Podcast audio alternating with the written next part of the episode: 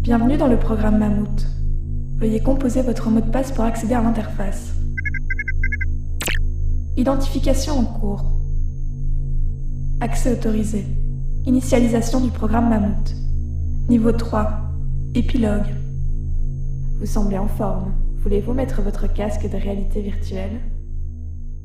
Le VR, euh, j'aime pas ça. Je trouve ça trop immersif. Je pense que euh, les jeux vidéo, euh, oui c'est bien, mais on voit quand même qu'il y a une vraie addiction. Alors il y a les jeux en ligne, hein, notamment qui ont, bah, qui ont malheureusement été un levier euh, à ça. la nouvelle génération, les écrans, ils grandissent avec ça. Je pense qu'il faut encadrer beaucoup les jeunes qui vont arriver entre les jeux en ligne, la VR et tout ça, de pas finir par être complètement aspiré par les jeux. Euh, j'adore les jeux vidéo, peut-être que j'y jouerai euh, encore 10, 15, 20 ans, peut-être que j'arrêterai dans un an, deux ans, j'en sais rien. Mais je pense que c'est voilà le, rapport qu'on a en tout cas par rapport à, tout ce monde virtuel, faut faire un peu gaffe quand même. En tout cas, c'est la vision que j'ai. Hein. Moi, faut faire attention, encadrer en tout cas au maximum. Euh, alors, je ne sais pas trop vers où on va. Euh, ça a l'air intéressant, en tout cas. Ça a l'air intéressant et c'est toujours bien de voir les technologies évoluer d'une bonne manière. En tout cas, je, je, sais que la VR a déjà apporté beaucoup de choses, par exemple aux, médecins qui peuvent faire des simulations de chirurgie avec de la réalité virtuelle. Et euh, je vois pas ça forcément comme quelque chose de réaliste, mais plus comme un, comme un média supplémentaire, un peu comme quand les films en 3D sont apparus en même temps que les films 2D. Est-ce qu'ils ont surpassé ou annihilé la 2D Non, il y a toujours des films en 2D.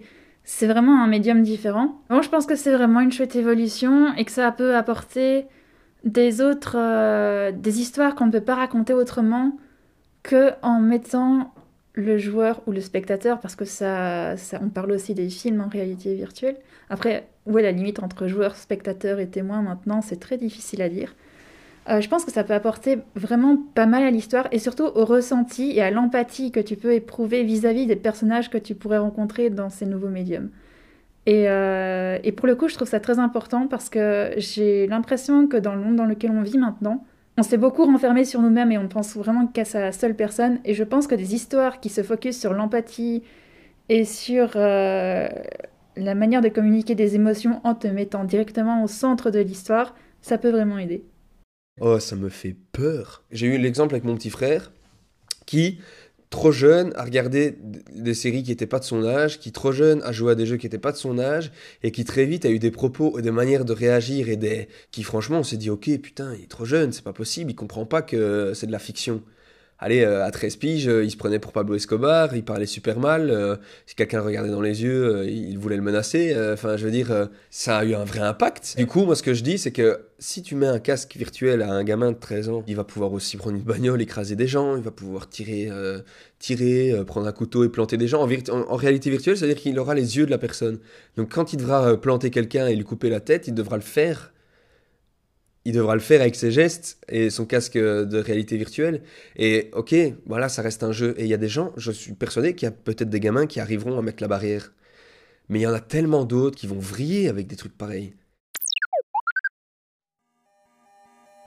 C'est assez drôle ça, parce que c'est ceux qui sont a priori les plus capables de dire qu'il n'y a pas de risque qui en vont en imaginer. Mais c'est un peu le phénomène des grands frères qui, euh, qui ont peur que leurs euh, petits frères euh, ou les grandes sœurs qui ont peur que leurs petits frères aillent dans la rue parce qu'eux ont vu que c'était dangereux et aujourd'hui c'est encore plus dangereux. Enfin, vous voyez un peu l'idée. Donc tout ça pour dire que sur la question de l'immersion, je crois pas que ce sera plus dangereux, entre guillemets, hein, tout simplement parce que c'est jamais qu'un mode d'immersion comme un autre. Pour moi, l'archétype du jeu de VR, ce serait Flight Simulator en VR par exemple ce serait super parce que on vole, c'est le rêve ultime de l'humain. Euh, mais, mais voilà, mais bon, au bout d'une heure euh, à voler au-dessus du Grand Canyon, bah, à un moment, euh, je vais quand même aller bouffer, quoi. Et, j'aurais peut-être plus facile à aller bouffer que si j'avais été en cours dans une partie de League of Legends et qu'il fallait absolument la faire parce que voilà, sinon on perd ou on est un liver. La, seule chose qui ferait, en fait, quelle est la situation d'immersion ultime dont on ne sait pas sortir, c'est le rêve. Qu'est-ce qui mm. fait qu'un rêve est, immersif C'est qu'on ignore qu'on rêve. C'est ça qui fait qu'on y croit. Dans un jeu vidéo, on sera toujours qu'on est dans un jeu, donc on n'y croira ultimement jamais. Donc il n'y aura pas cet effet d'absorption que les joueurs chevronnés craignent.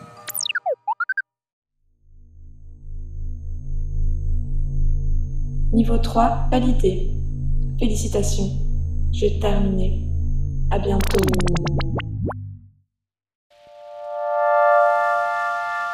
Retrouvez tous nos podcasts sur Mammouth Media.